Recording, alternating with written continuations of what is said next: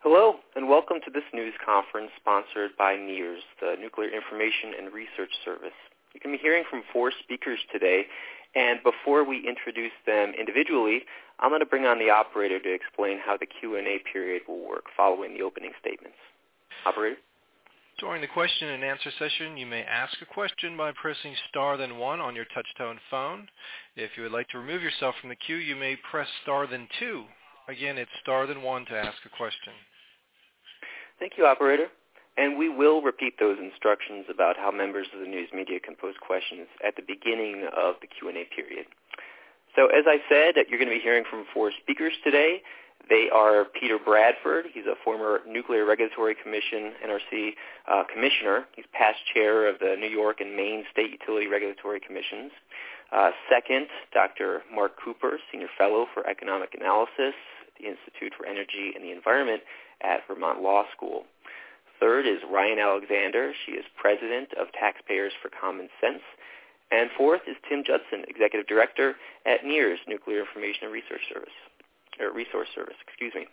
Uh, let's begin with our first speaker, Peter Bradford, former NRC commissioner, past chair of the New York and Maine State Utility Regulatory Commissions. Go ahead, Peter. Uh, thanks, Max. I'm going to lay out five lessons that are clear in, in the wake of the summer cancellation announcements. The first is that uh, the much has been written lately suggesting that the summer units in Vogtle in Georgia are somehow central to a revival or a renaissance of nuclear power in the U.S. This is wrong. Uh, the intent of the nuclear renaissance, as the term was first used 10 or 15 years ago, was to show that new reactor designs and an expedited licensing process from which the public was largely excluded would produce reactors that could be completed on time and on budget, as well as at competitive cost. The expectation was that private financing without subsidy from customers and taxpayers would then become available to nuclear power. But that dream has been in ruins for at least six or seven years now. None of the 31 applications that were pending at the NRC for new reactors as of early 2009 have been completed. Almost all of them have been canceled. Summer and Vogtle are not the remnants of a renaissance. They are living proof that the renaissance was a well-funded delusion. They prove that for all the favors granted to new nuclear in federal and state legislation a decade ago, it remains unable to forecast and control its costs and schedules.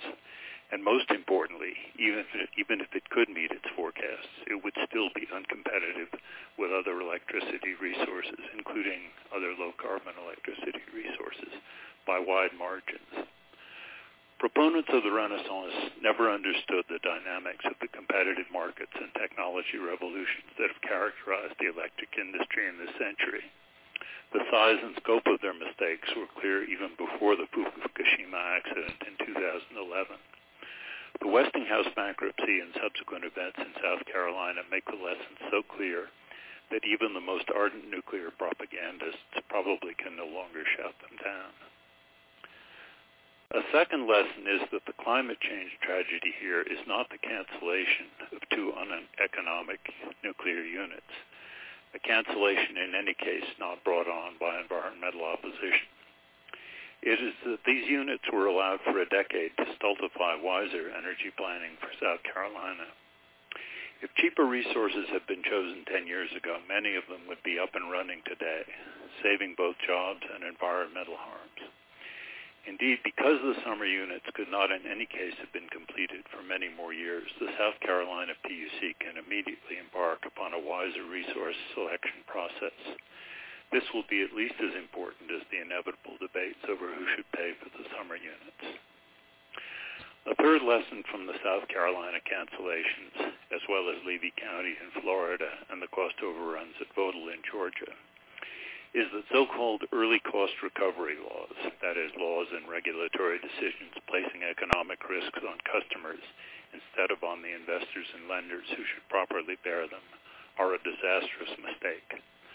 Freed of responsibility for the consequences of their mistakes, utility executives too often plunge into ill-advised schemes to pad their rate bases and their individual compensation when they should be managing competitive processes designed to select the most cost-effective and prudent combinations of technologies, including energy efficiency, to serve their customers. A fourth lesson is that the promise of new nuclear power that its high cost in the early years will somehow be paid off by savings in later decades cannot be trusted either. First, the cost of the canceled plants will not be redeemed later on. And as Tim Judson will discuss later, the later years for many plants are bringing, in fact, not the long-promised savings, but new demands for multi-billion dollar rate increases to keep these older plants operating in what were supposed to be their most beneficial years. A final lesson is that even the most vocal political support does not help nuclear power much. This was shown once in the 1980s when President Reagan's election and strong endorsements were followed by a wave of plant cancellations and cost overruns much greater than any that had been seen before.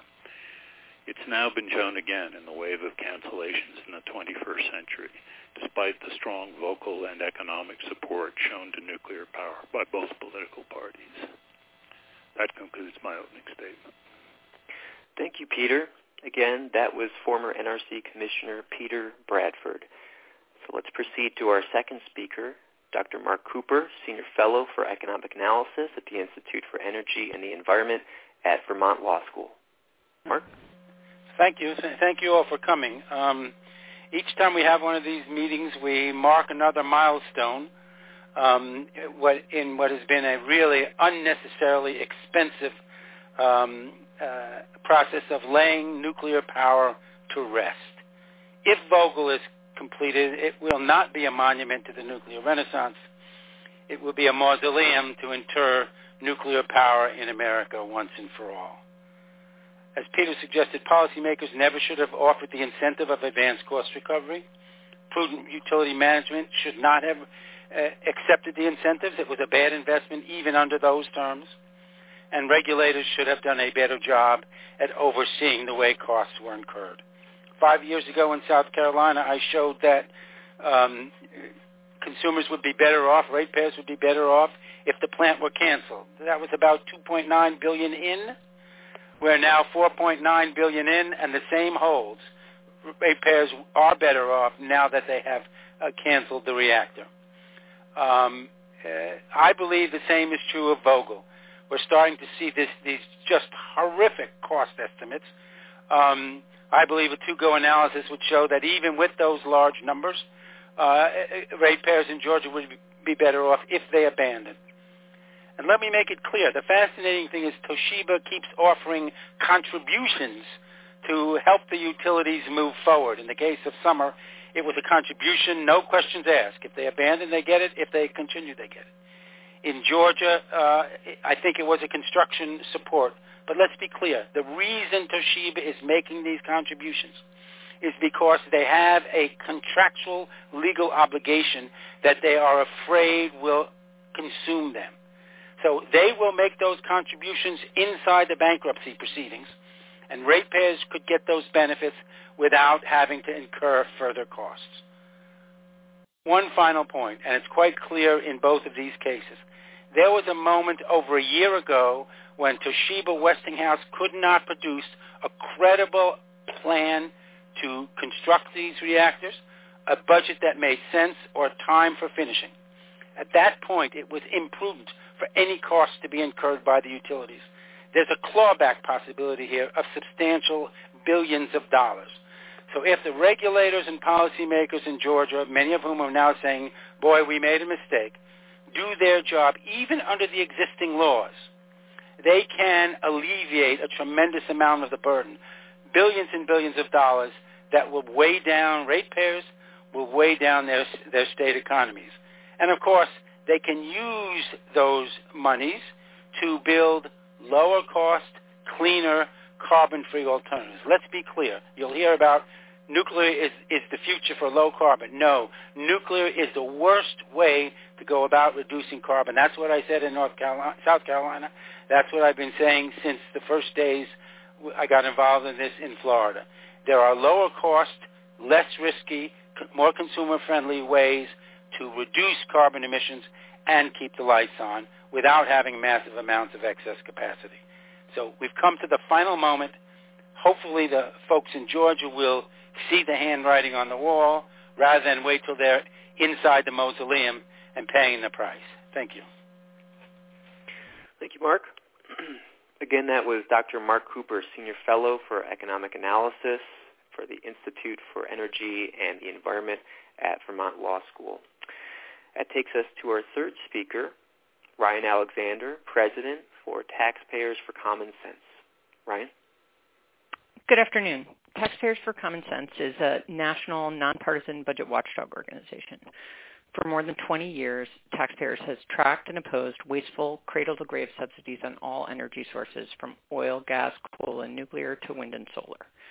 Whether it is direct grants and spending, loans and loan guarantees, tax expenditures, or insurance, the energy sector has received numerous taxpayer-backed supports for more than a century.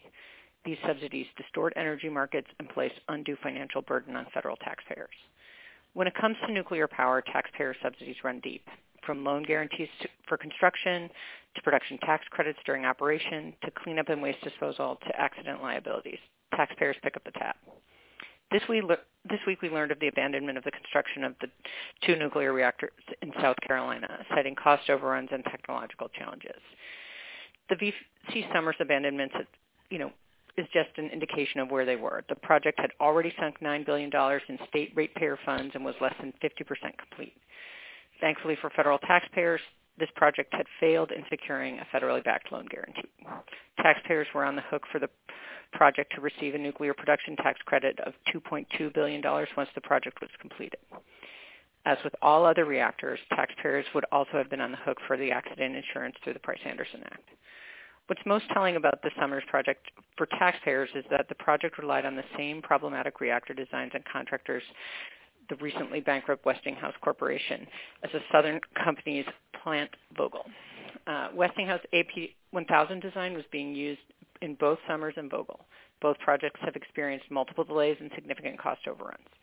Westinghouse's recent bankruptcy pushed both projects further into turmoil. Unlike Summers, Vogtle managed to win themselves more than $8 billion in taxpayer-backed loan guarantees. So while federal taxpayers should and must watch any efforts to contribute to the bailout of the state of South Carolina and the players involved in the Summers project, billions in tax dollars are already at risk with the Vogtle project. It seems clearer than ever that the writing is on the wall for taxpayers. We've said it for eight years. These massive nuclear reactor projects were doomed from the start, and taxpayer money should not be risked on them. Thanks. Thank you. That was Ryan Alexander, President, Taxpayers for Common Sense. Our fourth and final speaker is Tim Judson, Executive Director at Nuclear Information and Resource Service. Tim? Uh, hi, my name is Tim Judson, and I'm the director at NIRS, or the Nuclear Information and Resource Service. Uh, we're a national nonprofit organization and environmental watchdog uh, that's focused on issues of nuclear power and radioactive waste since 1978. Uh, you know, it should be made clear that the Summer Nuclear Project has not failed for lack of government and financial support, but despite an, an immense amount of it. Um, in fact, as a 2011 report by the Union of Concerned Scientists showed, the subsidies for nuclear power have often been greater than the value of the power that reactors have generated. The subsidies that that, uh, that Summer and Vogtle have been eligible for include up to $25 billion in uh, both taxpayer guaranteed loans and federal tax credits, as Ryan described. Um, but there are also massive indirect subsidies in the form of uh, both uh, nuclear disaster insurance and management of nuclear waste. Um, the industry for the last three years, for instance, has even been exempted from paying the nominal fees to the high-level waste fund uh, due to a court judgment uh, against, the, against the Department of Energy. But it should be clear that canceling the summer reactors proves that the nuclear industry has no future, but it only tells half the story. Nuclear generators are pushing for billions of dollars in subsidies and bailouts for their aging reactors at both the state and federal level, although those efforts are mostly failing as well. Last year, New York and Illinois approved subsidies for aging reactors uh, that are projected to cost $10 billion over the next 12 years. However, the hoped-for momentum from the New York and Illinois bailouts did not materialize this year, with state legislatures rejecting nuclear subsidy bills in state after state. Such bills failed in Connecticut and Ohio despite vigorous utility lobbying, and promised bills never materialized in Pennsylvania and New Jersey. The controversy and price tags associated with subsidizing aging reactors are proving a hard sell in state capitals. As a result, the industry is turning increasingly to Washington for assistance. The Trump administration uh, has signaled support for the industry, and a pending report from the Department of Energy um, is expected to endorse support for preserving both nuclear and coal generation as a national security priority. In a report NIRS published last fall, we found the cost of such a national program to be enormous, uh, between 150 and 280 billion dollars for nuclear alone. Uh, based on the Trump administration's recent statements, we expect a nuclear subsidy program could total $230 billion by 2030, again, for nuclear alone, not including what subsidies to coal might cost. This would be a wasteful allocation of federal tax dollars. With renewable energy now surpassing nuclear by widening margins, and solar and wind employing more than twice as many people as nuclear and coal combined, it's clear that the best use of public resources is to encourage the growth of clean, safe, affordable, job-creating renewable energy sources that'll conclude my remarks. Thank you, Tim. Again, that was Tim Judson, Executive Director at Nuclear Information and Resource Service, NIRS. And that takes us to the Q&A portion of the call. We want to emphasize that the Q&A period is only for reporters and media. We're going to bring the operator back on the line to explain again how members of the media can ask a question.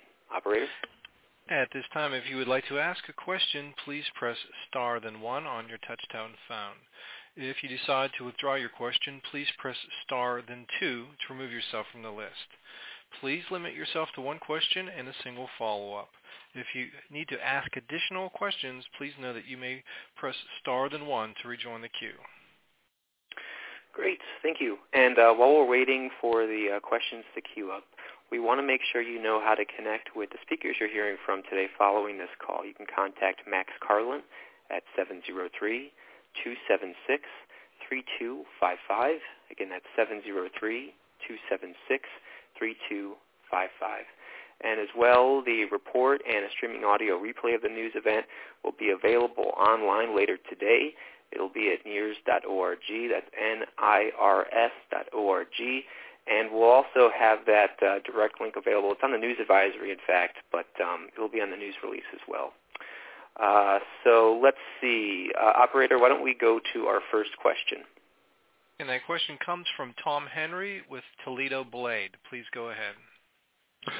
Yeah, in your, um, I know um, you're, focused primarily on economics, but in looking at the uh, failures here, to what degree, if any, do you know if technical um, issues may have may have uh, uh, been involved here? Was it was it sheerly the economics of? Uh, in other words, was there anything about the science of these particular plants, or or uh, was it all confined to the economics of trying to build them?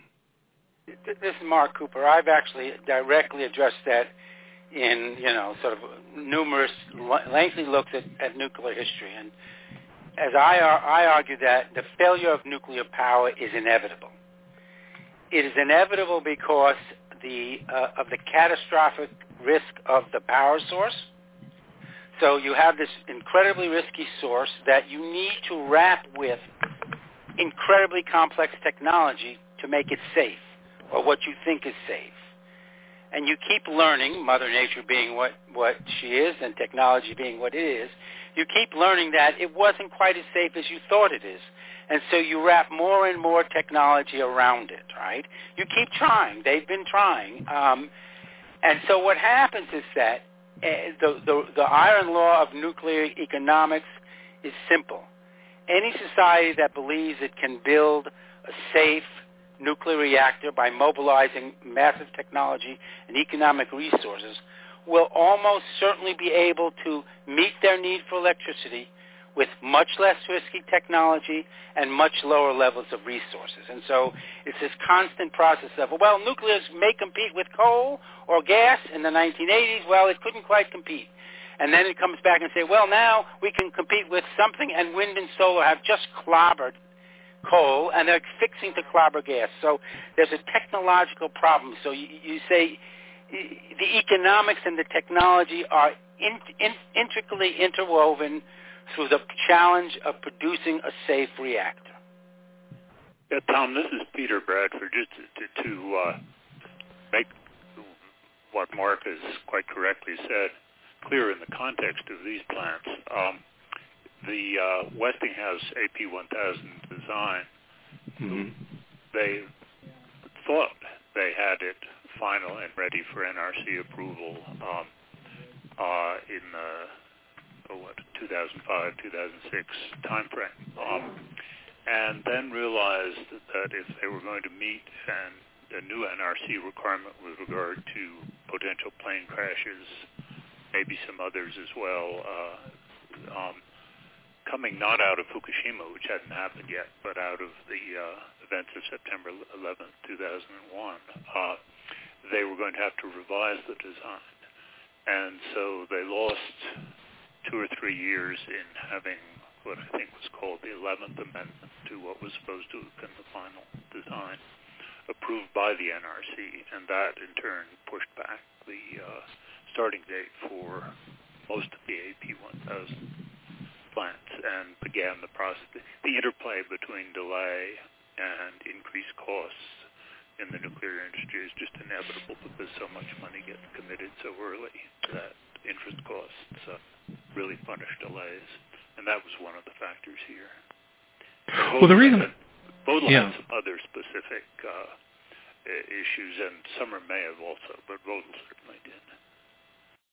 Yeah, it, and very simply, the reason I ask, uh, as you might imagine, there's there's um, been over 50 years of of performance, and there's uh, obviously concern and controversy. Has it been um, as good as it could have been uh, with the uh, with the existing fleet? But if you know, if people come to you and say, um, the science is there. We just haven't figured out the economics. And I uh, I appreciate what Mark says about you know the uh, the technology and the economics being interwoven. And this is a different era. This is a different time. There's there's new tech uh, you know newer technology as well as concerns such as you, you know crashing a um, a jetliner into a reactor that that weren't fathomed back when reactors were were being built uh, many years ago. And um, I'm just I threw that out there. You know, if if money was never an object, and it always is, of course, uh, is is the science, you know, still as sound as it used to be? Well, the, the science is, you know, the science may be fine, and the engineering is not. That's the point. Mm-hmm. If you look mm-hmm. at Vogtle, they couldn't dig the hole without getting into a dispute with the NRC about about uh, backfill. They had this big debate about, you know, they didn't have enough high quality backfill, which is you put back in to secure the walls. So they had a dispute, and they said, well, leave us be. We'll we'll do it.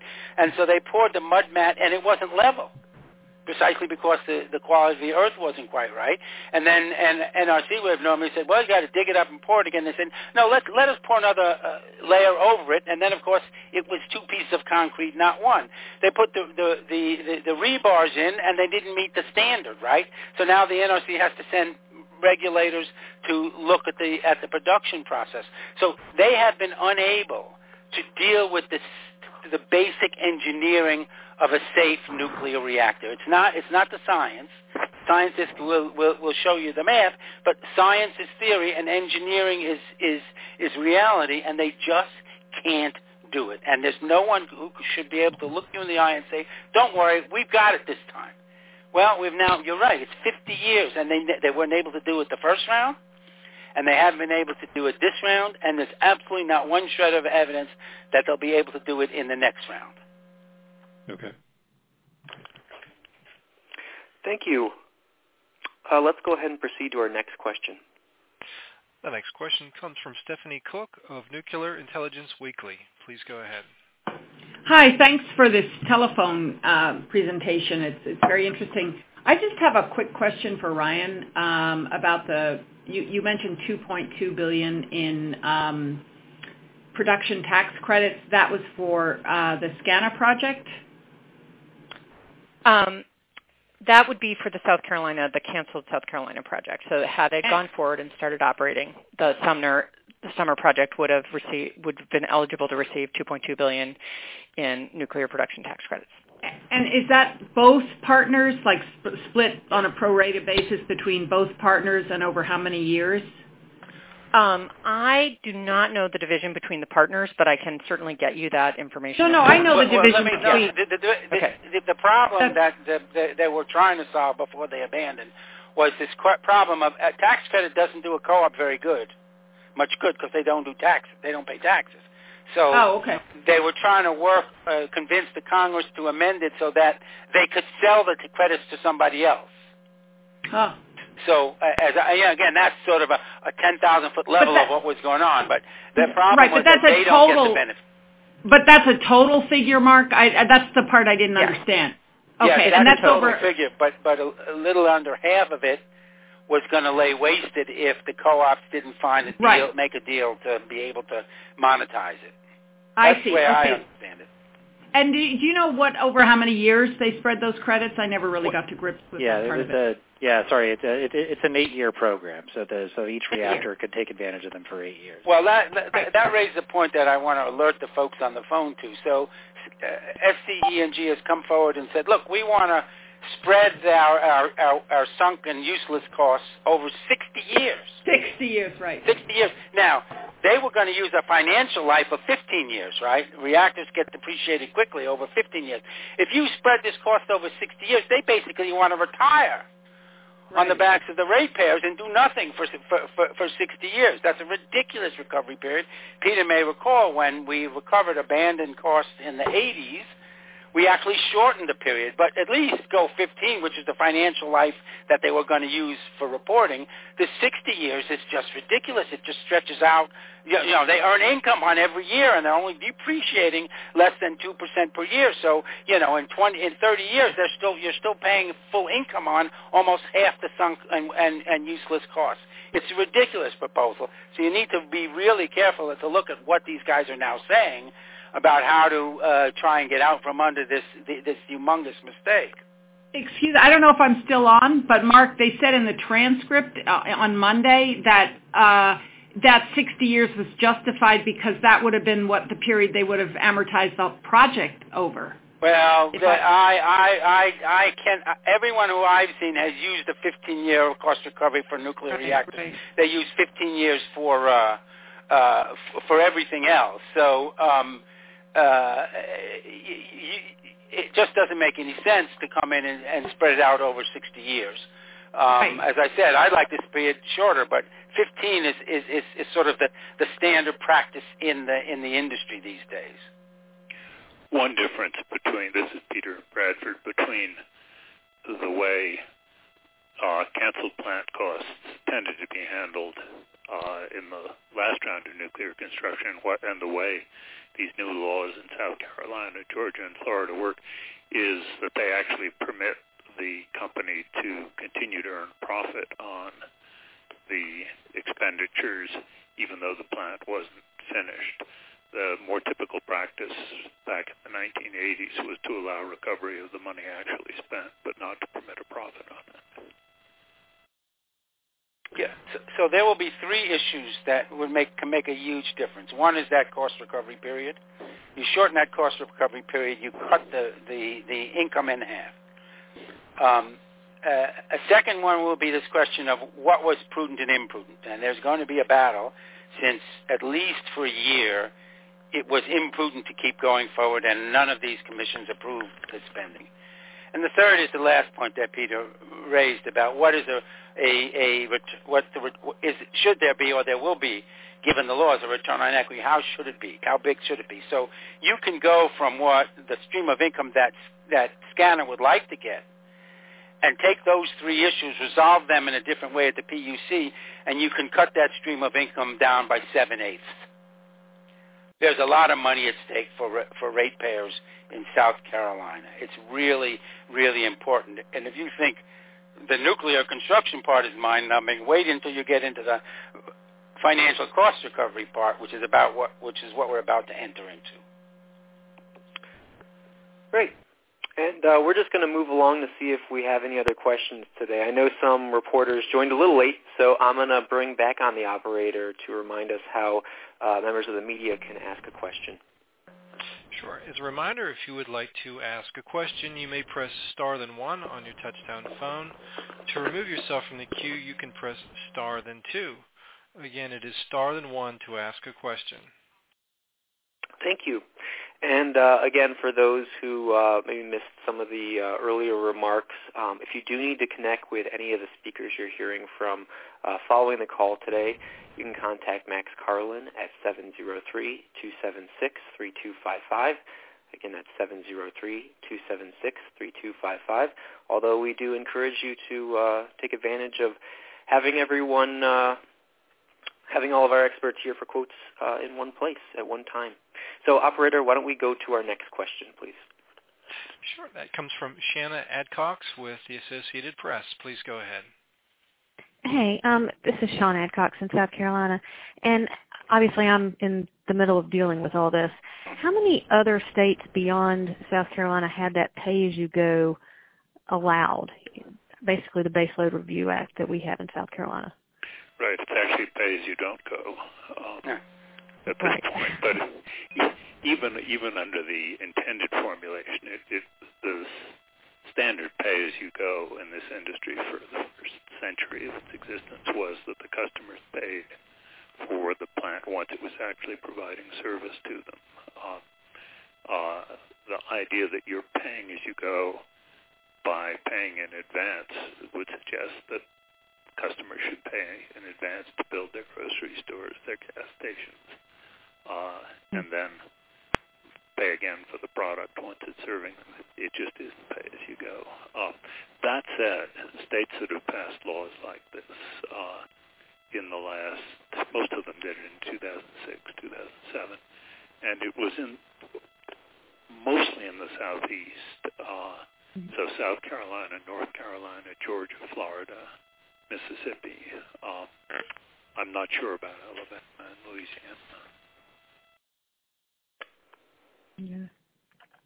Well, Virginia, Virginia's passed a uh, variation of it, but very, very. So, but and the interesting thing is that so um, construction began in South Carolina and Georgia, uh, uh, and uh, there's advanced cost recovery for a coal plant in Mississippi, which has recently been the PUC told them to quit. Uh, there was no construction in Florida. Um, there was no construction in North Carolina. The deal wasn't sweet enough. Um, so that uh, at one level, um, huge expense in a couple of places, but at the in another level, the reaction against this kind of stuff has confined the the harm to only three states. Now, we fought legislation like this in a bunch of other places. They would have loved to get it in lots of places. They only got in a couple, three places, and it has gone very badly wherever they got advanced cost recovery. Uh, Mark, Mark's absolutely right. But I would add North Florida to that, where Levy County was canceled after a billion dollars were, were spent on it. Uh, that was site preparation. Yep, you're absolutely right. Okay. All right, operator, why don't we move to our next question? Sure, and that is from Peter Malone with Utility Dive. Please go ahead. Hi there. This is Peter Maloney. Thanks for the call. Um, Cooper and Bradford, maybe you could walk me through this. I was looking through these regulatory filings, and it seems to me they want to just stretch out the yeah. payments to ratepayers to sort of soften the blow to to stretch them out for, and of course they'll be retired for 60 years. Yeah. But I don't quite get your point about how they're earning money on this. The same. Well, the, every year those money sits on the books. They collect. They want a full rate of return, 10 plus percent on it. So they're earning income on those sunk costs. Those sunk costs are on the books, right? Um, they will now be depreciated over 60 years. They earn a full rate. They want a full rate of return for whatever is undepreciated. Huh. So they want to, as so, Peter said, yeah. the last time they were not allowed to earn. This time the law has let them. So they will earn, uh, be earning in the 60th year 10% of the undepreciated capital investment because the capital expense is considered a regulatory asset. It's, it's an asset. It's going to be depreciated over 60 years. That's what we're about to fight about. If you spread it over 60 years, yes, you make the bite a little bit smaller in the front end, but you also extend it out incredibly long in the back end. So ratepayers have to make a decision about, you know, do they want to pay a, a lot today or a humongous amount over 60 years? I mean, and the, the, the claim for a 60-year cost recovery period on every go through their books. They don't have one asset on the books that they recover, and certainly not generation over 60 years. It's a 15-year life. That's the number people use. So I would argue that we need to do three things. We need to shorten the period so we're not so we're not they're not clipping coupons for 45 years too long. We need to claw back the imprudent expenses, certainly over the last year when Toshiba Westinghouse did not have a credible plan. And we can also have a good, lively debate about what what the rate of profit should be on on unused and, and uh, uh, wasted costs. Um, we don't usually reward people for that. Isn't it sort of damned if you do, damned if you don't? If, if you say you have to pay it back more quickly, it's going to hurt ratepayers more, right? Well, it, it it it raises the bills in the short term, but it then takes the next the last 45 years, and you, you're not paying them for an extra 45 years. So the, right. the notion that let the future generation bear the burden of that problem. So uh, the vast majority of people who will be paying that bill in in in year 59 weren't even born when they made this mistake. So, the, so the, yeah there is a trade-off here, but I'm, I would also argue it needs to be part of a, uh, the, the, the, the, the, the review for cost recovery needs to be part of a complete package that looks at it. For instance, one of the things you might do, for example, you go after Toshiba for every penny you possibly can. Toshiba knows they have exposure. That's why they were offering to make these quote contributions, right? And when you get that contribution, you apply it on day one. You immediately write that off the books. So the company doesn't earn any profit on it. The amount of, of, of uh, assets that are undepreciated is dramatically reduced in the first year. Now, maybe they thought of that and maybe they didn't, but that's one uh, approach. But we have to make sure they fight as hard as they can to get every penny back from Toshiba and Toshiba's actually made it pretty clear how much they're willing to pay to end their, their, their legal obligations. So there are a variety of ways that you can make sure that ratepayers don't pay too much in the beginning, and ratepayers who, who weren't even born aren't still paying for it in 50 years. So for SCE&G, it looks like the amount on the books would be roughly, we'll call it $5 billion. That 4.9 is the number I've seen. Um, right, 4.9. And some people, so, but remember, Toshiba offered 2.1 almost 2.2 billion to liquidate right. their obligations. Well, yeah. let's sue them for that. If I get that 2.2 billion, I want to subtract that from from the total on day one. Right. They say they're going to flow that back to the. Uh, actually, I think it's 700 million is their share after taxes, et cetera. And They're going to flow that back to ratepayers. So I want it on day tax. one. I don't want it spread out, right? I well, that's the, the other question is like just how they, are they going to spread it out as they get it, and will they get it? That's the other. We we absolutely there's there's a host of questions, but I, as I say, I look at as I look at the the issues that are on the table, the clawback, the recovery period, and the rate of rate of return, right? The difference between what they, the extreme that they seem to want, and I, you will see what they actually write when they file their testimony, and what I want is a factor of eight to one. I can I can reduce the burden by seven eighths if I convince the commission to do all the things that I'm sure my lawyer is going to say are legal, and we'll fight about that too. So, you know, you take that 4.9 billion, and you know we're still going to be fighting about three or four billion, which is a lot of well money in South by, Carolina. Yeah, aren't they pretty well protected by the BLRA? So uh, if you read the BLRA, the BLRA said, you know, things can't be imprudent. Right. And obviously, we argued in I argued in 2012 that they shouldn't go forward. They've been approving things without really rigorous prudence review. Um, my lawyer tells me there are other statutes that may trump it. But at one, you know, it's quite clear that from the middle of last year, they did not have a credible plan, a work plan, a schedule, and a cost.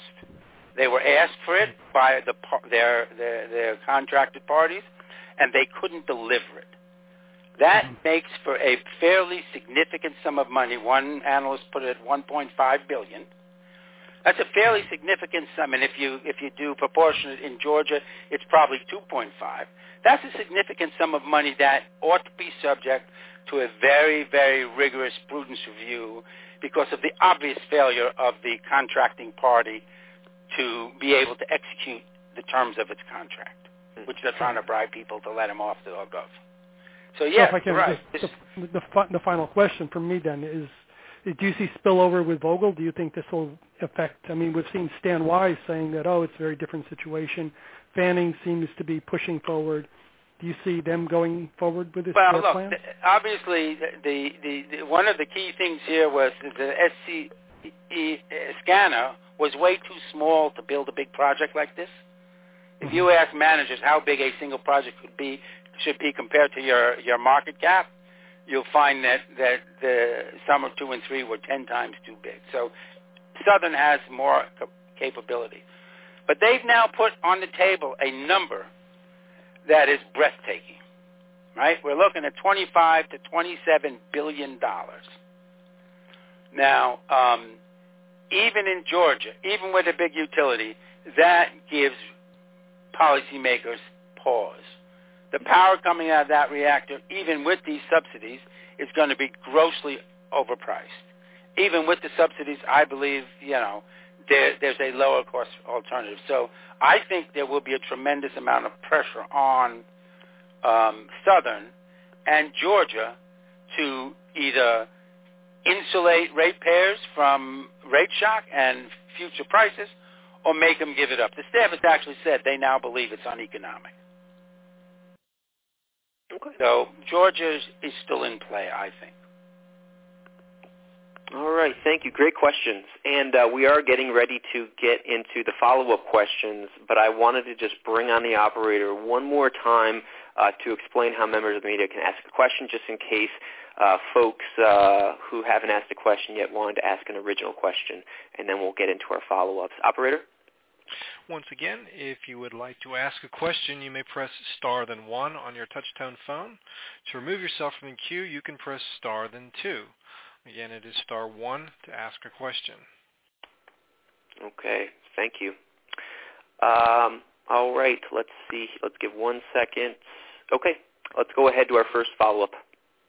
And that is from Tom Henry with Toledo Blade. Please go ahead. Uh, just real quickly uh, for Ryan, um, a few years ago I became um, familiar with Taxpayers for Common Sense and saw that they had uh, uh, tallied the subsidies estimate estimated at uh, I may have these backwards, but I thought I thought it was 80 billion for nuclear and 50 billion for for the coal-fired uh, electricity industry. I wanted just to see if those figures have been updated because I know that was several years ago. Um, in general, we do update our um, our figures on sector subsidies. We do it through two vehicles. One is the Green Scissors database, which is online and is updated annually. So depending on when you looked at that, um, they would be. They are delineated, and you can get to those aggregate numbers. So it, it just depends on when you looked at it. The likely answer is yes, we have updated it. So I'm happy to um, follow up with you on that. Um, and while while I have the floor, I want to you, you don't you don't know nu- nuclear's off you don't know nuclear's offhand right right now, do you? The uh, the total, the total of, total amount of subsidies for the nuclear industry today. Yeah. Uh, I, I don't have the aggregate number off the top of my head now. Okay. But I, I did check a couple things from the previous question I got, and it is so the recovery period on the nuclear production tax credit is an eight-year period, and while the bill passed the House that would allow um, municipalities and, and public yep. utilities to share that, uh, it hasn't, as we know, hasn't passed the Senate, but today the Southern Company owns about 45% of that project, so that would have been the percentage that they would have been entitled to if there is no change in law. Not okay, and Southern Company. Okay, and then the, the last question, I guess, is what um, what kind of um, spillover effect do you expect the uh, uh, these um, these two uh, um, projects that have been canceled to have on Ohio and the efforts that First Energy is, you know, trying to do for bailout, uh, uh, bailing out uh, Davis Besse and the Perry nuclear plant. Uh, the bill has been stuck in committee, uh, hasn't been moving. I know the the NEI is interested in trying to uh, get uh, get it moving. Um, uh, Matt Wald talked to me the other day about that, but uh, uh, I'm just wondering, given you know, given this major development, what effect do you see it having on Ohio? Uh, well, this is. I mean, under, go, oh, go ahead. ahead. Um, I was going to say, and Tim, this is pure speculation, but I would say I think that to the extent that we see an, an attempt to get a federal bailout for South Carolina, and we, we don't know exactly what we will see. Um, I think the combination of the Senate the Senate delegations from South Carolina and Ohio would be would be a very powerful combination.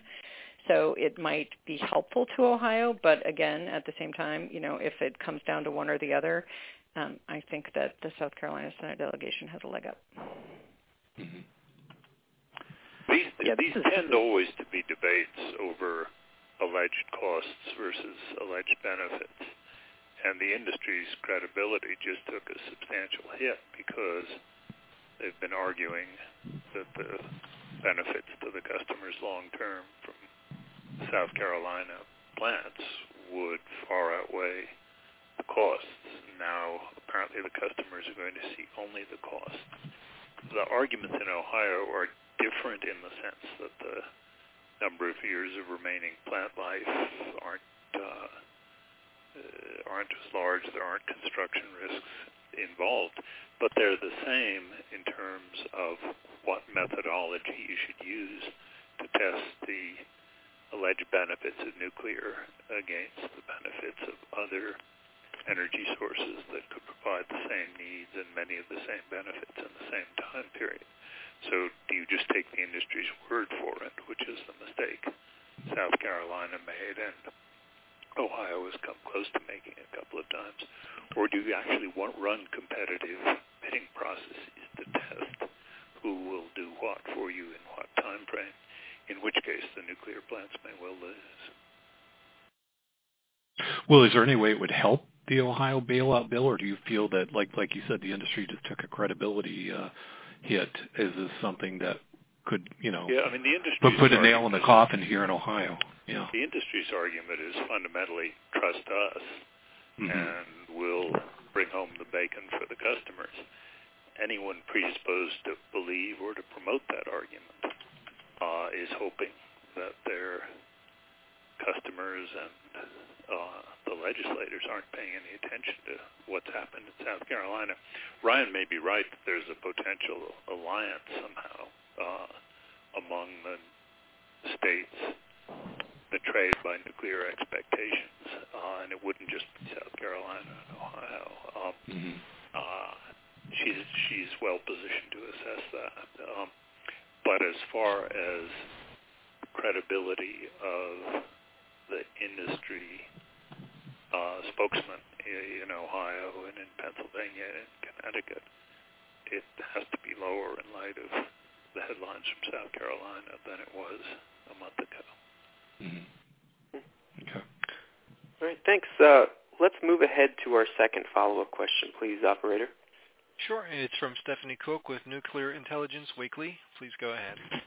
Uh, yeah, thanks. Mark, can you just explain where you get the $25 billion figure? I'm I'm well, looking that was at in the, the newspaper today. 25 to 27 is right, what, right.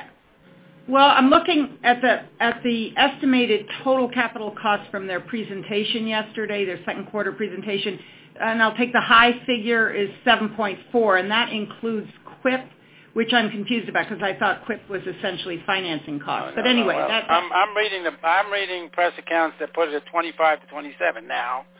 Right, Let's right. be Well, 7.4 and just capital costs for their 45.7 would would suggest a figure of 16 to 17 billion. Um, And- but yeah, okay. So here's the key: is you you you have you have to separate out overnight costs and all-in costs. Okay. and right. people tend to mix those. The 25 to 27 is the all-in cost. Mm-hmm. The uh, and I was looking at overnight about about 18 or 19, and that that may be against the, the 29. So the overnight cost is what people tend to use to try and make a comparison between alternatives. Right. So yeah, if the overnight costs are 17 on the low side and 18 plus on the high side, um, that's about right. 25 to 27 is all-in cost. So the Okay. interesting thing is if, if if you take 17 or 18 billion as the Mhm. overnight costs, you have a cost of uh, if we use 18 since nuclear is always on the uh, high side, you, you, you have a a cost per kilowatt of about over eight thousand dollars. Uh-huh. Uh, um, you can buy wind and solar today for a thousand dollars, fifteen hundred dollars. Uh, tie it up to batteries, which raises its load factor uh, uh, to well above fifty percent, and maybe it's maybe it's fifteen hundred. So that's you know that's less a, a fifth of the co- overnight cost. Right. Right. That's um, what So, you know. That's that, that's what they're leaning against. So, If so you- here's Go ahead. Right, right, right. I, to- I, I totally understand. I, I guess what I'm getting at here, two things. First of all, I don't understand under what law that they can assume the uh, Westinghouse. Yeah, last week the judge and the DOE signed off on them assuming all these contracts from Westinghouse, more than a thousand, and that includes paying off whatever was owed these contractors at the time the bankruptcy was filed, which isn't like a ton of money, but they, there wasn't Yeah. a total sum. But anyway, there's that. And then on this presentation they gave to investors yesterday, they have the total no-go cancellation cost estimate of 6.3 billion. Their total capital costs, estimated capital costs are between 6.7 and 7.4 with estimated net additional capital costs of 1 to 1.7, which is clearly higher than 6.3. Yet they have gone ahead and assumed all these contracts. They have assumed taking over the the EPC contract, and uh, they have not made a decision whether to keep going with this or not going. And I don't understand. It seems like they're doing things in a slightly reverse order. If, from if they should. well, you know, Westinghouse and Toshiba made it clear they were getting out of the business, and so Southern Company was big enough to step in, and basically they bought out Westinghouse. They bought out all those contracts. Now, those contracts are not. Uh, uh, those contracts can be terminated. They don't have to Mhm. fulfill those contracts. That Mhm. because Tosh- the problem Toshiba had was Toshiba was looking at these contracts in which they had given certain guarantees to, to the companies they were providing services to, and they were Mhm. liable for those guarantees. okay. They decided, and they picked a number which was six billion dollars Mhm. across these two projects. They decided that they could live with six billion dollars. They they Mhm. they wanted to limit their future liability to six billion dollars. That's a lot of money against Mhm. two contracts that are you know uh, 35 or uh, 30 billion of co- course. So they once Toshiba transfers the contracts to um, Southern Company, though the Southern Company is not liable beyond what they pay for on a pay-as-you-go basis, plus some Oh, wind okay. down. They have obviously got some wind down.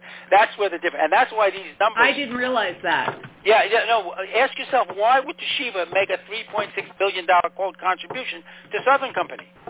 Right. Start writing checks the wrong way, right. and that is that is to bribe them to take over those contracts and uh, end Toshiba's future downside risk.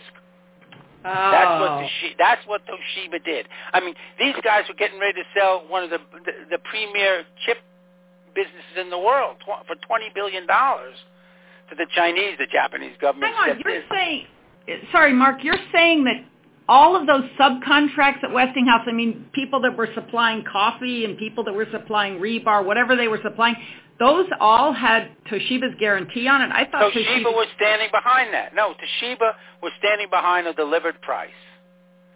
and Okay. they could no longer tolerate the risk of the of the, the, the cost overruns, and they have put six billion dollars on the table to two U.S. utilities and said, "Take this money and let us off the hook." hmm That's what they're trying to buy. And that means to me that if Vogtle quits tomorrow, they don't have to p- pay people a penny in the future. hmm They have no li- there's nobody that they are that, that they are liable to, you know, when when, when they lay off the the the the the the, the, uh, the welders, which was a big deal apparently. Um, those welders don't have any claim on West on on Southern Company. Although, although a lawyer for one of the creditors that got lucky and got the contract t- taken over by um, Southern, he said they had to pay within five days, like this week, of, of any outstanding amount. Outstanding amount, but future Yeah. that, that, that, that's the difference. Is that Southern Toshiba had this problem of having promised that they were going to deliver something to Southern and SCANA Mm. that they couldn't deliver, and there were there were damages in there that they couldn't tolerate. Mhm. And so they tried to negotiate a deal. In, and think about for SCANA. They said, "We'll give you 2.168 billion dollars, whether or not you keep going. Just let us What- off the hook." What what do you give the odds for for Toshiba actually paying the money for these these uh, paying the money in October that they owe under They're these gonna. guarantees? Well, Toshiba, I, they have made this deal to to uh, liquidate their liability, Mhm. and I think they're gonna they're gonna send those checks Okay. because they don't want to get sued for the if they violate the contracts that liquidate their liability, they're gonna re, re, re, re incur the whole liability. Right. That's what they wanted to get out of. So six billion dollars that eats a big part of their chip business. Yeah. All right, folks. This is this is uh, Sorry, I'm Max, sorry. And uh. I hate to interrupt this really great conversation that's going on, but we're getting close to the end of our time. Um, thank you all of those who participated and listened in and asked questions. Uh, if you have you know a need for anything, whether it be materials or want to connect with a speaker following this call, just contact Max Carlin. 703-276-3255, 703-276-3255. There will be a streaming audio replay of the news event later today online. It's going to be posted at nirs.org, um, and it's also going to be linked on some of the press materials. So you've been listening to a news conference sponsored by the Nuclear Information and Resource Service, NIRS. We thank you for joining us, and that concludes today's news event.